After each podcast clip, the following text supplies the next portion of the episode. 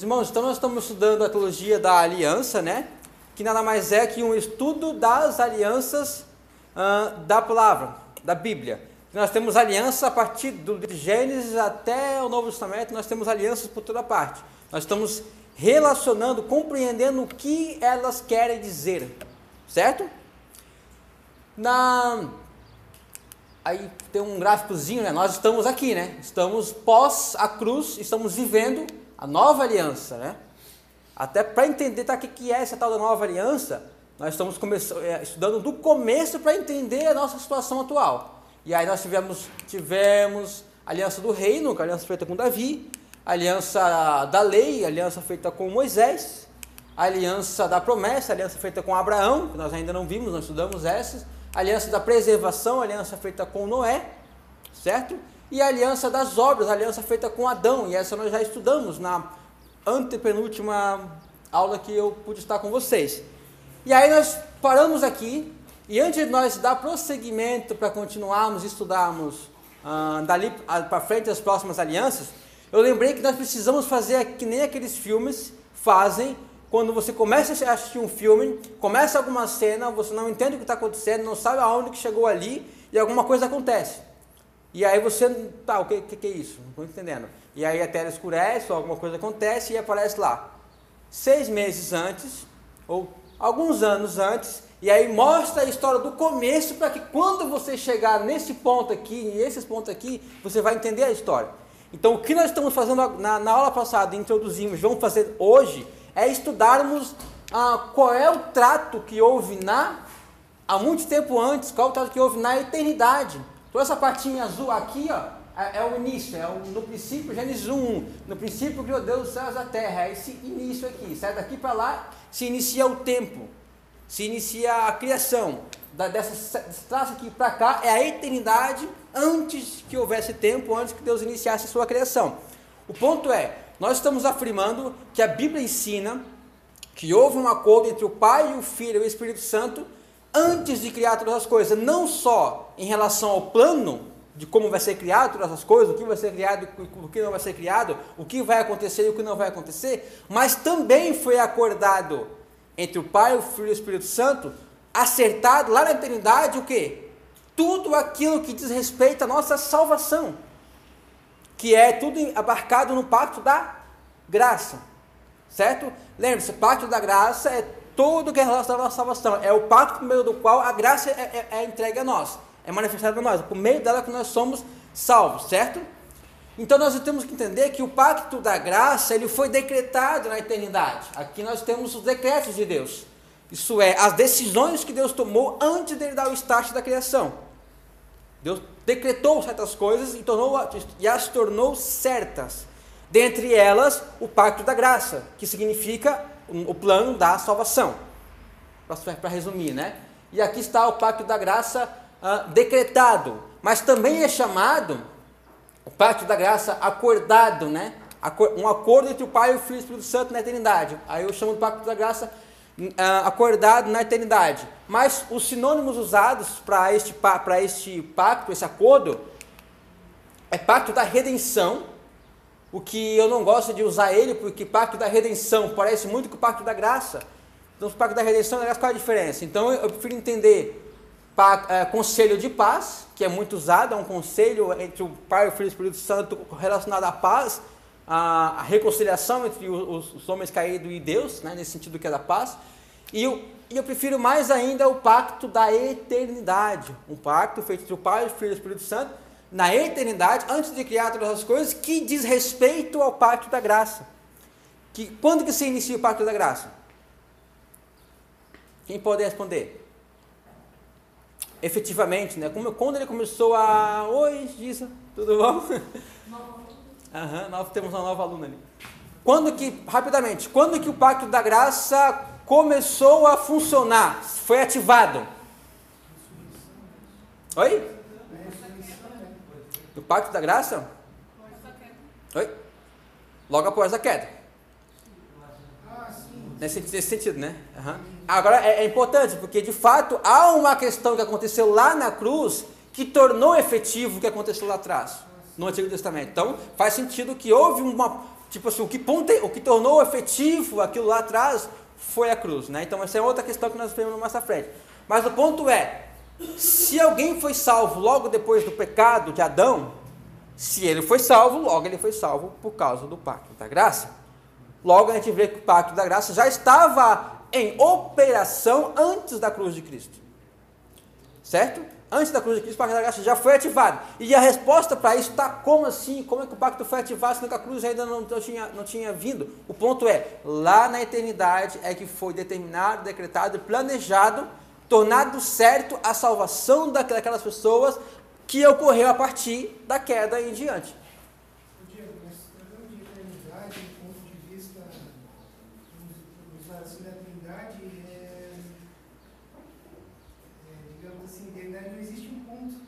Sim, exatamente.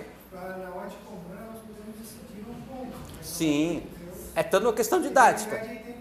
Isso é questão didática. Nós, nós vamos ver agora a, a, a própria descrição dos textos bíblicos relacionados a isso. E aí eles vão, eles vão usar algumas maneiras de dizer este ponto na eternidade, que como você falou, não existe né, um ponto, né, porque a eternidade é, é atemporal, então não tem um ponto, né, mas didaticamente a gente usa. Tanto que a gente usa eternidade passada, que é antes da criação, e a eternidade futura, que é o que ocorrerá depois que Jesus voltar pela sua segunda vinda e renovar todas as coisas, e aí teremos uma eternidade à frente, né?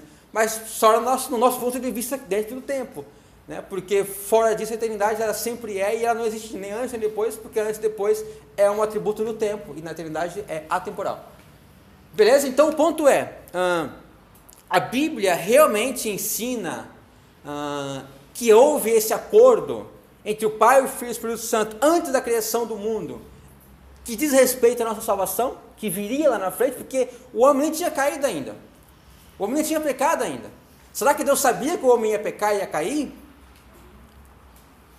Esse, esses são os pontos. Isso, é, isso responde a essas coisas. O ponto é, realmente a Bíblia ensina que houve um acordo entre o Pai, o Filho e o Espírito Filho Santo na eternidade, antes de criar todas as coisas, uh, que diz respeito à salvação e o pacto da graça que havia de ser iniciado ainda? É isso que nós veremos. Nós já introduzimos isso na aula passada, agora nós vamos ver quais são os textos bíblicos que mostram que houve esse acordo na eternidade, que diz respeito à nossa salvação. Beleza? Então vamos ao primeiro, então. Uh, onde podemos ver isso nas Escrituras, que é o primeiro ponto. A Escritura diz claramente o fato de que o plano da redenção estava incluído num decreto ou o conselho eterno de Deus. E o primeiro versículo que temos que olhar é Efésios 1, do verso 3 ao 4, que diz: Bendito o Deus e Pai de nosso Senhor Jesus Cristo, o qual nos abençoou com toda sorte de bênção espiritual nos lugares celestiais em Cristo, como também nos elegeu nele antes da fundação do mundo, para que fôssemos santos e irrepreensíveis diante dele em amor. Então eu frisei ali aquela descrição, como que a, a Bíblia, a linguagem bíblica para descrever aquilo que aconteceu antes de criar, ser criada a terra e o mundo, todas as coisas. A linguagem bíblica, ela usa o antes, antes de ter sido fundado, estabelecido, criado o mundo. O que o Paulo está dizendo aqui é que ele está engrandecendo a Deus pela sua graça. De qual é a graça? Ele fala de ter nos elegido, uh, nos eleito, nos escolhido em Cristo, por meio de Cristo. Isso quando foi essa eleição? Foi após a queda, após que a, a queda ocorreu, aí Deus parou e disse: o que, que vamos fazer? Ah, vamos escolher algum para salvação, salvar todo mundo, salvar ninguém, o que nós fazemos? Ah, vamos escolher alguém. Não foi algo que aconteceu no tempo. Depois da queda, Deus resolveu dar um jeitinho para dizer o que, que nós vamos fazer, porque o homem nos pegou de surpresa com o pecado. O que nós vemos ali é Paulo dizendo que Deus elegeu, isto é, ele está incluindo todos aqueles que são salvos, nascidos de novo, ah, nos elegeu e essa eleição aconteceu, diz ele, antes da fundação do mundo. Aqui está uma clara evidência bíblica de que houve assim esse acordo entre o Pai, o Filho e o Espírito Santo antes da criação, na eternidade, que diz respeito ao futuro pacto da graça. Certo? Próximo texto ali para nós. É o mesmo, é o mesmo capítulo, né? Efésios, então ele continua. descobrindo-nos, nos revelando, descobrir, revelar o mistério da sua vontade. Isso aqui ele está falando, é o mistério, mas isso aqui é o mistério do que sempre foi a vontade de Deus, segundo o seu beneplácito, segundo o seu prazer, que propusera em si mesmo. Opa, essa é uma decisão pessoal de Deus, ninguém influencia isso. De tornar a congregar em Cristo todas as coisas na dispersação, dispensação da plenitude dos tempos, tanto as que estão nos céus como as que estão na terra. Então, logo após ele falar que isso foi uma, algo que aconteceu na, eternidade, ele diz que isso foi uma decisão pessoal de Deus, que ele propusera em si mesmo, essa é a vontade dele, e a vontade dele será realizada. Verso 11: Nele digo também, no mesmo capítulo, de primeiro capítulo de Efésios, nele digo em quem também fomos feitos heranças, havendo sido pré-destinados conforme o propósito daquele que faz todas as coisas segundo o conselho da sua vontade. O conselho da sua vontade, o conselho é a palavra bíblica para aquilo que nós chamamos de decretos. Uma determinação que houve em Deus, sendo em Deus, é entre o Pai, o Filho e o Espírito Santo, como nós veremos na nossa frente, com mais clareza, sendo em Deus, entre ele, esse conselho, essa determinação, esse decreto, segundo a sua vontade. E aí ele fala o que, que Deus fez, segundo a sua vontade, um decreto que ele decidiu nele mesmo. A predestinação, conforme um propósito específico, daquele que faz todas as coisas, de acordo com o que ele determinou em sua vontade. O ponto é, Deus não faz nada que não seja a sua vontade. Logo, não ocorre nada no mundo que de alguma forma ou de outra não esteja dentro dessa vontade decretativa de Deus. Ok? Prosseguindo. Efésios. Também. É, Efésios 3, 8, 11. Paulo continua dizendo agora no capítulo 3 de Efésios: A mim, o mínimo de todos os santos, me foi dada esta graça de anunciar entre os gentios, por meio do Evangelho, as riquezas incompreensíveis de Cristo e demonstrar a todos qual seja a dispensação, a liberação deste mistério, que desde os séculos, desde os séculos, esteve oculto em Deus. Lembra? O propósito de Deus, a vontade mais profunda que Deus determinou e que ia acontecer, que tudo criou por meio de Jesus Cristo, para que agora, pela igreja, a multiforme sabedoria de Deus seja conhecida dos principados e potestades no céu, segundo o eterno, eterno, não é temporal, não é algo que aconteceu no tempo, não é algo que aconteceu após a queda, é algo eterno, é algo que já estava antes, é aí que está a palavra do, do não dá para escrever um ponto, é eterno, esse propósito de que fez em Cristo Jesus, nosso Senhor no qual temos a ousadia e acesso à confiança pela fé nele. Então o ponto é, esse evangelho, essa salvação é segundo o propósito que ele fez em Jesus Cristo, nosso Senhor. E ele fez isso na eternidade. Na eternidade ele já, tem, já tinha estabelecido esse propósito por meio de Jesus Cristo. Certo?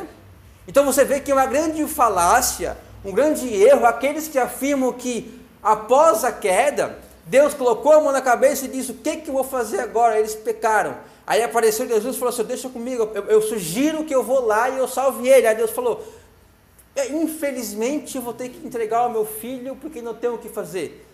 Você vê que não é isso que aconteceu. Você vê que antes, na eternidade, havia um propósito que já era por meio de Jesus Cristo. As coisas já foram criadas para chegar a culminar na cruz de Cristo. Isso já contado na eternidade. E aí temos agora um outro, um outro texto muito importante, que diz 2 Timóteo, Paulo diz, que nos salvou e chamou com uma santa vocação, não segundo as nossas obras, mas segundo o seu próprio propósito e graça, que nos foi dado em Cristo Jesus. Quando aconteceu isso? Quando que ele estabeleceu esse propósito de graça e nos deu essa salvação? Em Cristo Jesus. Quando? Está lá escrito, antes dos tempos dos séculos, ou antes do início da história, na eternidade. E mais uma vez ele, ele usa a expressão para se falar essa decisão de Deus antes de criar, que é o seu próprio propósito. O tempo todo está falando, isso aqui é um propósito de Deus. É algo que Deus estabeleceu nele. E isso ele torna certo que será feito. Beleza?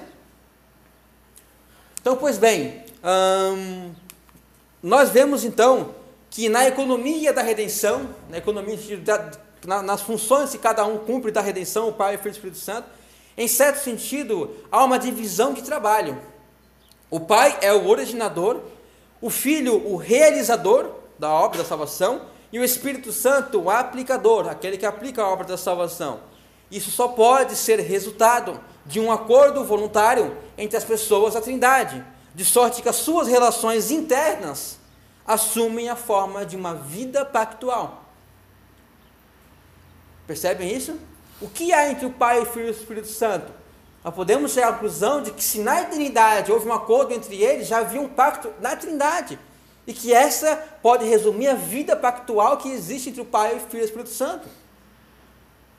Assim como a minha vida é pactual, entre eu e minha esposa e meus filhos, há um compromisso ali bem específico entre eu e ela. Eu tenho uma aliança com ela e ela para comigo, promessas que eu fiz a ela e ela para comigo. Nós temos uma aliança e a nossa vida se constrói dentro desse vínculo pactual.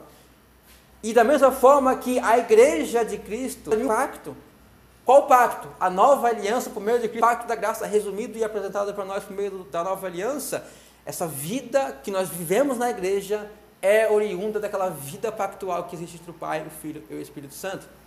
A nossa vida deve ser pactual, porque a vida que há entre o Filho e o Espírito Santo, Pai, Filho e Espírito Santo, assumiu essa forma de pacto pactual por meio desse acordo que houve entre o Pai, o Filho e o Espírito Santo na eternidade. Até aqui está claro? Ou alguma dúvida? Hum? Vamos continuar então estudando esse tema dentro das Escrituras. Há passagens das Escrituras que não somente mostram que o plano divino da salvação dos pecadores é eterno, mas também indicam que esse plano é de natureza de uma aliança. E aqui os textos, ah, para você conseguir perceber o que esse texto está dizendo em relação e como isso mostra que há uma aliança entre, entre eles, entre o Pai, o Filho e o Espírito Santo, uh, exigiria um, um, estudo maior, de você sentar e estudar o texto exegeticamente, aí você perceberia com mais clareza a, a, a como é realmente de fato, tá em tudo está levando para indicar que há essa aliança. Nossa, nossa leitura aqui dos textos não vai talvez mostrar tão tanta clareza assim.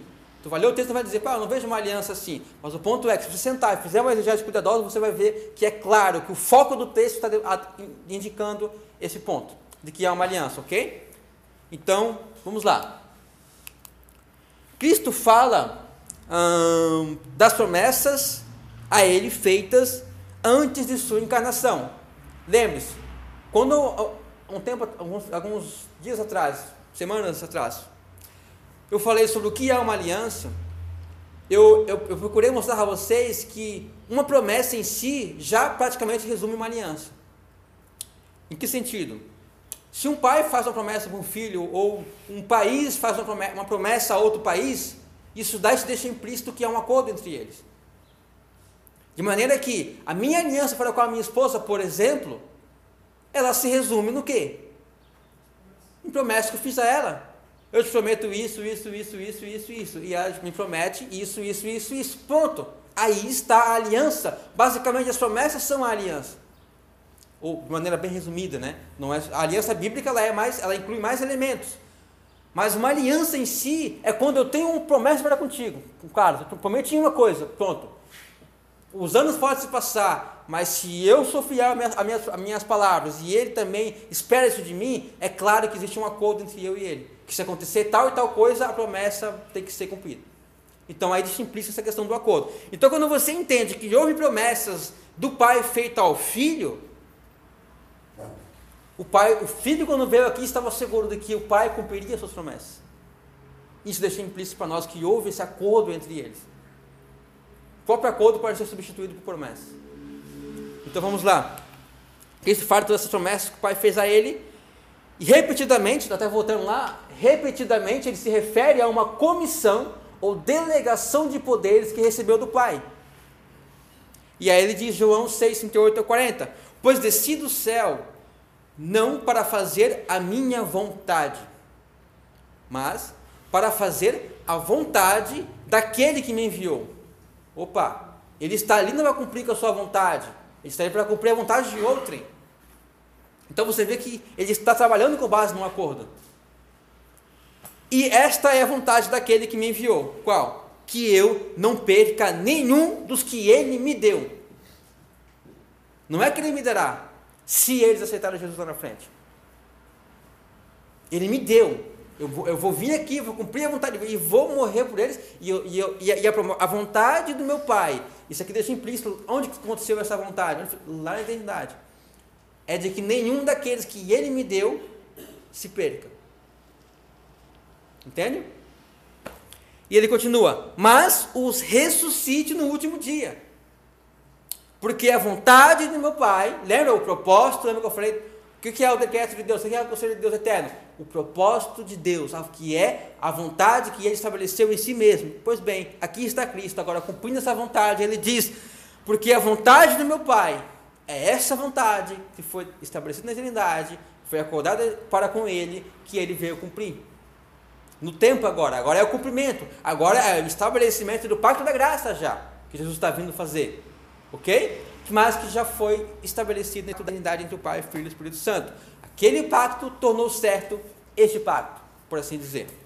E aí ele continua, porque a vontade do meu Pai é que todo para o Filho e nele crê, tenha vida eterna. Essa é a vontade do meu Pai.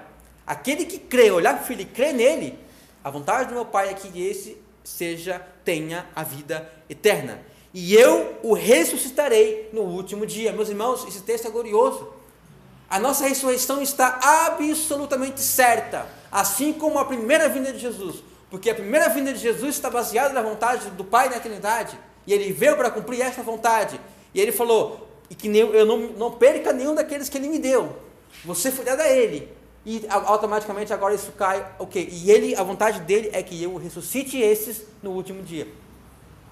Essas coisas são certas, meus irmãos, não só porque ele veio, mas essas coisas são certas porque isso foi decretado na eternidade.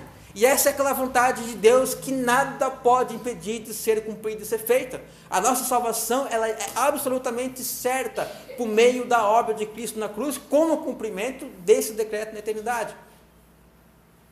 Percebe a glória disso tudo? Percebe a glória disso tudo? O que nós estamos fazendo aqui então, meus irmãos, ao estudar as alianças, é estudar o Evangelho.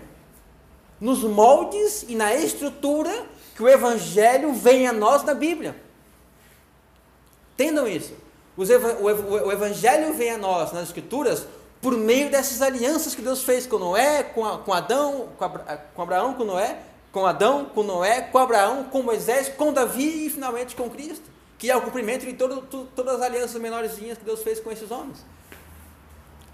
Então o ponto é, hum, nós estamos estudando o Evangelho por meio de estudar esse, essas questões da aliança. Isso tem que ter em mente. E aí também lá em João capítulo 17, quando ele está orando a sua oração sacerdotal, prestes aí a cruz, olha o que ele orou. Ele diz, eu te glorifiquei, está falando ao Pai, se, se referindo ao Pai. Eu te glorifiquei na terra, completando a obra que me deste para fazer. Pronto. Está claro, meus irmãos? Ele veio para este mundo com uma obra certa que o Pai deu para ele fazer. Pai, glorifica-me junto a ti com a glória que eu tinha contigo antes que o mundo existisse. Na eternidade. Eu revelei o teu nome àqueles que do mundo me deste. Isso é, é, isso é do passado já. Do mundo você me deu. Já é certo naquele tempo antes dele, inclusive. Eles eram teus, tu os deste a mim. E eles têm guardado a tua palavra. Veja como isso está muito claro aqui, que essas coisas estão todas certas já, muito antes do mundo existir.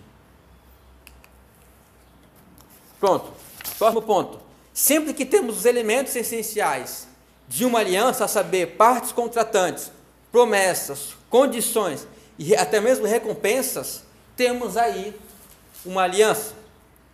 E aí nós vamos, por exemplo, ver nos Salmos, Salmos 2, 7 a 9, menciona-se as partes e se indica uma promessa. O caráter messiânico dessa passagem é afiançado por Atos 13, 33 e Hebreus 1 e 5 e capítulo 5, 5, confirmando que essa promessa realmente se referia, que esse texto realmente se referia ao Messias, que havia de vir, que era Cristo. Salmos 2, 7, 9 diz então: Proclama, proclamarei o decreto.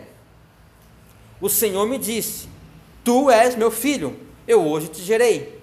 Pede-me e eu te darei os gentios por herança e os fins da terra por tua possessão. Tu os esmigalhás com uma vara de ferro, tu os despedaçarás como a um vaso de oleiro. Então você vê que há ali implícito uma promessa. Pede-me, eu te darei. O ponto é que este acordo de dar os filhos foi dado a ele como uma promessa para ele. Por ser, para ser a tua possessão. E isto é enunciado como um. Ah, tá, no o texto ali, né? Está declarado como um decreto. O Senhor me disse: Tu és meu filho. E assim por diante. No Salmos 40 também está atestado como messiânico pelo Novo Testamento. Lá está lá em Hebreus 5, 7, se referindo a este salmo como se referindo a Cristo. O Messias expressa a sua profunda, a sua prontidão, desculpa, para fazer a vontade do Pai, tornando-se um sacrifício pelo pecado. No Salmos 40, verso 7, então disse: Eis aqui venho, no rolo do livro de mim está escrito: Deleito-me em fazer a tua vontade, ó meu Deus. Mais uma vez, a vontade de Deus aí. Em Isaías 42, do 1 ao 7, claramente se vê. Ah, tá, não colocou o texto novo, né? Em Isaías 42, do 1 ao 7, claramente se vê Deus deixando claro as tarefas dele mesmo em relação à obra da salvação, as do Messias, assim como a do Espírito, e prometendo ao Messias que sua obra será bem sucedida. Veja bem, nós estamos falando de uma profecia feita cerca de 700 antes, anos antes da vinda de Cristo, 650 a 700 anos antes da vinda de Cristo, o profeta Isaías profetizando a respeito da obra da salvação, que ela viria, que ela ainda iria acontecer, certo? Bom, o que ele vai dizer nesse texto que nós vamos ler daqui a pouco? Bom, ele vai dizer qual é a função do Pai, qual é a função do Filho e qual é a função do Espírito Santo na salvação. E isso 700 anos antes de Cristo vir, e então o Pai operar a sua parte, o Filho e o Espírito Santo. Vamos lá. Eis o meu servo, a quem sustento. Pronto. Aí já está um compromisso, uma promessa. Eu vou sustentar o, o servo. O servo ainda ia viria. Ele já tornou certo que ia sustentar ele na sua obra. O meu escolhido, em quem tenho prazer. Porém nele o meu espírito. Você já vê o Pai, você já vê o Filho, você já vê o Espírito Santo e ele terá justiça às nações. Não gritará, nem clamará, nem ergará, erguerá a sua voz nas ruas. Não quebrará o caniço rachado e não apagará o pavio fumegante. Com fidelidade fará justiça. Não mostrará fraqueza, nem se deixará ferir, até que estabeleça a justiça sobre a terra. Em sua lei as ilhas porão sua esperança. É o que diz Deus, o Senhor, aquele que criou os céus e o estendeu, que espalhou a terra e tudo que nela procede, que dá fôlego aos seus moradores e vida aos que andam nela. Isso aqui é a assinatura de Deus. Ele deixa claro quem está dizendo. Isso está deixando claro que isso é um propósito profundo dele mesmo. De quem? Aquele que criou todas as coisas, aquele que dá fôlego a, a tudo que existe, aquele que estendeu o céu, esse que está falando. E ele diz: Eu, o Senhor, te chamei em justiça, e te tomarei pela minha mão, e te guardarei. Essas promessas são feitas a Cristo, ok? E te darei por aliança do povo, e para a luz dos gentios, para abrir os olhos dos cegos, e para libertar da prisão os cativos, e para livrar do calabouço os que habitam na escuridão. Os irmãos, isso aqui são promessas, isso aqui é uma aliança que está claramente é, é, implícita aqui, por assim dizer, e ao mesmo tempo explícita, do Pai para com o Filho e o Espírito Santo, se referindo à obra da salvação. E a assinatura de Deus é, não é aquele que faz cambalacho, a assinatura de Deus é, aquele que criou o céu e a estendeu, que espalhou a terra e tudo que nele, que dá fôlego a tudo, eu digo, o meu servo vai estabelecer a justiça, é por meio dele, pela lei dele se colocarão a sua esperança os povos. Que lei? A lei do evangelho. Paulo diz, a lei do evangelho me libertou, não, não, não. Então, o princípio, a, a, o mandamento que ele tem a proclamar, o evangelho, é isso que os povos porão a sua esperança. Justiça, sim, ele estabeleceu a justiça máxima de Deus através da cruz de Cristo. E todos os povos agora podem obter essa justiça, podem ser justos, podem ser justificados, por quê? Pela obra do servo de Deus. Tudo isso foi tornado certo por essa aliança que havia entre o Pai, o Filho e o Espírito Santo. Além disso, nós temos em João 17, 5, Cristo reivindicando uma recompensa pela obra dele. Em João 17, 6 e no versículo 24 também, ele se refere ao seu povo e à sua glória vindoura, como uma recompensa dada pelo Pai. Por exemplo, após ele cumprir a sua obra, ou está finalmente terminando de cumprir a sua obra, ele diz: E agora, Pai, glorifica-me tu. O ponto é: eu terminei a obra, e agora o que me espera? Glorifica-me. E ele diz: Tu, ó Pai, junto a ti mesmo, com aquela glória que eu tinha antes que o mundo existisse. É mais ou menos assim, vou usar numa ilustração bem boba, assim, quase. Ah, digamos que tu é filho do rei.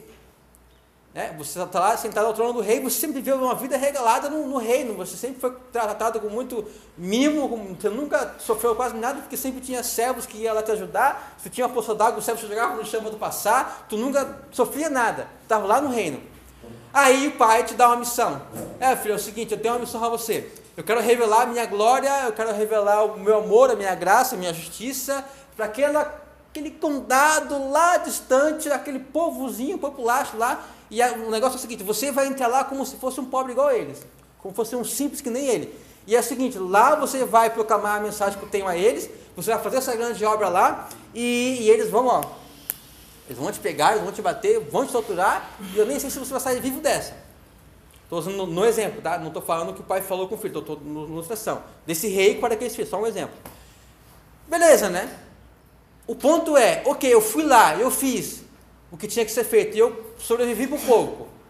Agora eu tenho, será que eu vou, o pai me receberá de fato e me devolverá aquela glória que eu tinha antes?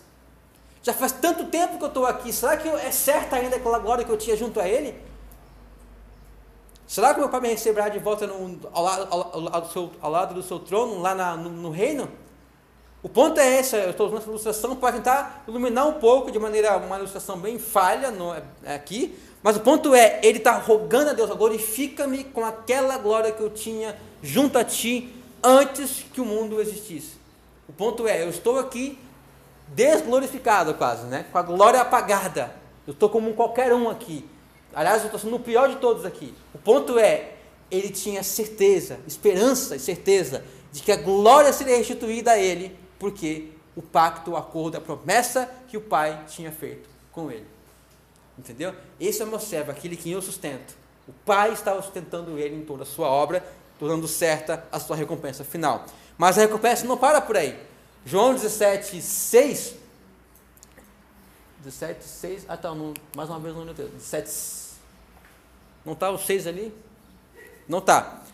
Diz assim: Manifestei o teu nome aos homens que do mundo me deste. Eram teus e tu me deste. E guardaram a tua palavra. Ele está como que requerendo essa, essa recompensa. Tu me deste.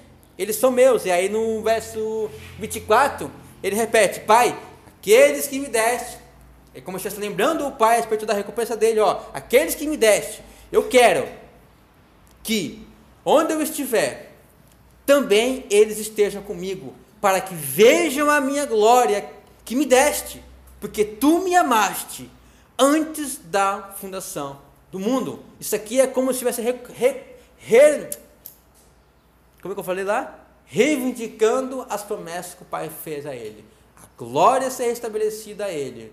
Os eleitos sendo dados a ele. Os eleitos sendo junto com ele e vendo a glória que ele tinha e o amor do Pai que, porque tu me amaste, tu, tu tornou isso certo, porque tu me amaste antes da fundação do mundo. Muito glorioso, meus irmãos. E aí, um texto que é mais claro ainda, que, que ainda dá, deixa mais claro ainda essa recompensa, que é Filipenses 2, 9. ao 11, que diz: Por isso também Deus, depois que ele cumpriu a sua obra de salvação, o que Deus fez com ele quando ele retornou à glória? Por isso também Deus o exaltou soberanamente e lhe deu um nome que é sobre todos os nomes. Isso é recompensa. Recompensa pela obra dele. Recompensa pela, pela parte dele que ele cumpriu na aliança. Para que ao nome de Jesus se dobre todo o joelho dos que estão nos céus e dos que estão na terra e debaixo da terra, e toda a língua confesse que Jesus Cristo é o Senhor, para a glória de Deus Pai. Então você vê essa recompensa gloriosa de Cristo como consequência da promessa que o Pai fez a ele na, nesse, na execução desse plano de salvação. Ok? Aos poucos nós vamos compreendendo isso melhor, meus irmãos. E aí eu vou ter que parar, pausar por aqui, porque já é 9h44, já é 15 para, para as 10. Nós vamos ter que parar por aqui e continuarmos num outro domingo. Meus irmãos, alguma dúvida até aqui? Vocês querem colocar alguma contribuição?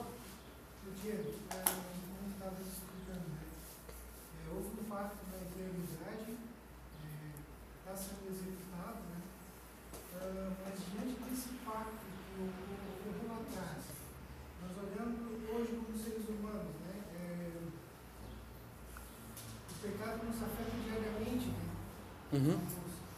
entristecidos, envergonhados. O que, que o pai, esse pacto, uhum.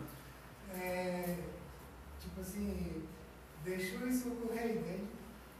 A gente poderia pensar dessa forma. Sim. Como é que uma resposta assim, poderia acrescentar para iluminar os nossos, nossos corações, nossos olhos? Tu quer dizer assim, o pai é totalmente soberano nada acontece se ele não quiser que aconteça. Nesse sentido. E a nossa vida ela é bastante sofrida. A gente é pecador ainda e essa é a maior miséria que nós temos. A maior miséria que nós vivemos. E aí o, e o tempo está rolando. Né? Nesse sentido, quer dizer, o tempo está rolando. Jesus já veio há dois mil anos e o tempo está rolando. As coisas estão acontecendo. A gente se converte, mas ainda fica nessa miséria como você falou ali. E a tua, a tua pergunta seria: como que nós podemos entender melhor por que, sendo ele um pai poderoso, glorioso, cheio de amor, por que, que ele permite essas coisas todas? Bom, nós podemos compreender, por exemplo, há várias formas de responder isso, né? A primeira maneira de, de responder isso, é, vamos colocar a primeira maneira de responder isso. Se Deus te desse, Wilton, é, todo o seu poder dele, você fosse feito onipotente, e você, com, com, automaticamente então, com toda a onisciência e toda a onipotência dele, você poderia fazer qualquer mudança que você quisesse no mundo. Você faria algumas mudanças? Claro, eu imagino que sim. Pelo teu pensamento, você, por exemplo, mudaria algumas coisas pelo que você falou. Sofrimentos e tal, que tem na vida das pessoas, é esse pecado ainda em nós que não leva ao sofrimento. Você mudaria muita coisa, nós mudaríamos muita coisa. Mas o ponto é, se junto com esse poder fosse te dado toda a sabedoria de Deus, tudo que ele tem em mente que nós não temos, lá que ele está pensando lá na frente, talvez você não mudaria nada de como as coisas são. Se você tivesse a sabedoria que Deus tem. A nossa dificuldade é que nós somos totalmente limitados no nosso campo de visão. A gente não sabe o que nos espera como consequência desse sofrimento que nós vemos aqui. Entende? A glória do, do nome de Cristo ser estabelecido sobre todos os nomes dependeu dele nascer como um comum, viver como um comum e sofrer coisas terríveis, de ser crucificado, ser torturado na cruz, e ser colocado debaixo da ira de Deus, coisa que ele, como Deus, teve dificuldade lá, que ele ora, se possível, passa de mim esse cálice, soou gota de sangue, esse sofrimento todo foi necessário para que ele se colocasse agora nessa posição de maior glória. Então, Paulo vai dizer, se eu não me engano, lá que ele diz assim, com base na alegria que lhe estava proposta, suportou a cruz. Acho que é Hebreus, se não estou enganado. Então ele tinha ciência do, da, da, lá na frente do que tudo isso ia redundar. E esse tipo de coisa faz com que ele suporte o sofrimento e saiba, Deus é sábio no que ele faz. E Paulo vai dizer, meus irmãos, os sofrimentos presentes não são para se comparar com a glória que há de ser revelada em nós. Então o ponto é, todas essas coisas, Deus sabe muito bem o que Ele está fazendo e por que as coisas são como são. porque Ele está pensando lá na frente. Beleza? Essa é uma das maneiras de responder, eu acho que eu vou ficar por, essa, por aqui mesmo. Ok? Para não nos, nos, nos, prolongarmos aí. Mas o ponto é, é, é, mais ou menos por aí. A sabedoria de Deus é o que, tá, é o que responde o porquê as coisas são como são. Digamos assim, né? A soberania dele, o propósito dele. Ok? Meus irmãos, ficou relativamente claro o, o que nós trabalhamos hoje. Nós vamos continuar trabalhando assim. Vamos orar para nós terminar, porque está faltando 12 minutos para as 10 para nós iniciar nosso culto. Oremos então. Ó Senhor Deus e Pai, nós te damos graça, Senhor, pela glória do Teu Evangelho, Senhor. Nós te damos graça, Pai, porque nós estamos em trevas, Pai. Este mundo é um mundo de trevas, nossa mentalidade, a nossa mente, ela é incapaz. Ela foi deturpada pelo pecado e ela é incapaz, Senhor, de compreender, Senhor, as coisas como elas realmente são. Nós te damos graça, porque a sabedoria humana, humana não poderia descobrir esses mistérios preciosos que foram nos dados e revelados em tua palavra, Pai. Mas tu, Senhor, nos amou de tal maneira, Senhor, e aos pequeninos, Pai, nós, Pai, tu revelaste essas coisas e as ocultaste dos grandes e entendidos, Pai. Nós te damos graça, Pai. Que esse evangelho precioso, Pai, possa funcionar como um aço em nossos ossos, Pai. Nos fazer fortes, Pai. Nos fazer resistentes, Senhor. E não se amedrontar diante de qualquer sofrimento deste mundo, Pai. Porque nada há para se comparar, Senhor, com a glória que há de ser revelada em nós, Pai.